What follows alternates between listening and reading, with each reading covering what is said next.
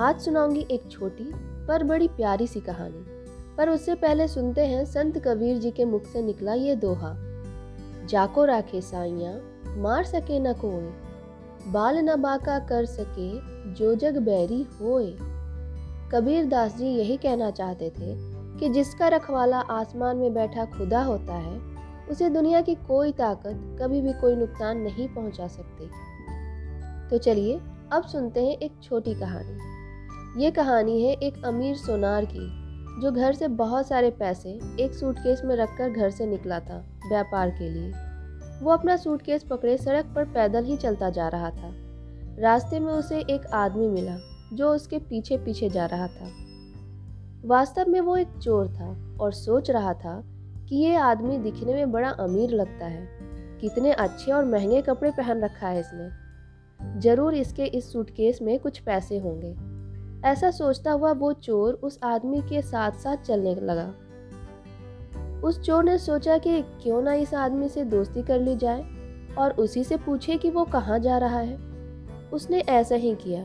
कुछ देर में उस चोर ने उस आदमी के साथ बात करना शुरू कर दिया और दोस्ती भी हो गई। चोर ने उस अमीर आदमी से कहा कि वो भी वहीं जा रहा है जहाँ वो अमीर आदमी जा रहा है। अमीर आदमी बिना किसी सवाल जवाब के उस चोर के साथ चलने लगा। चोर तो इसी फिराक में था कि उसे मौका मिले तो पैसे लेकर भाग जाए। सड़क पर चलते चलते शाम हो चुकी थी। तो अमीर आदमी ने उस चोर से कहा, दोस्त, शाम हो चुकी है तो हमें कहीं रुक जाना चाहिए। फिर सुबह हम यहाँ से चल देंगे। उस चोर ने कहा, ठीक है, मैं तो अक्सर यहाँ से सफ़र करता ही रहता हूँ। यही पास में एक सराय है। चलो हम वहीं रुक जाते हैं। अमीर आदमी उस चोर के साथ सराय में रुकने चला गया। रात में दोनों सराय के एक ही कमरे में अगल बगल सो गए। चोर तो उस अमीर आदमी के सोने का इंतज़ार कर रहा था। तो बस मौके की तलाश में ही था। जैसे ही अमीर आदमी सो गया, वैसे ही चोर उठा। और उसकी सूटकेस में पैसे ढूँढने लगा।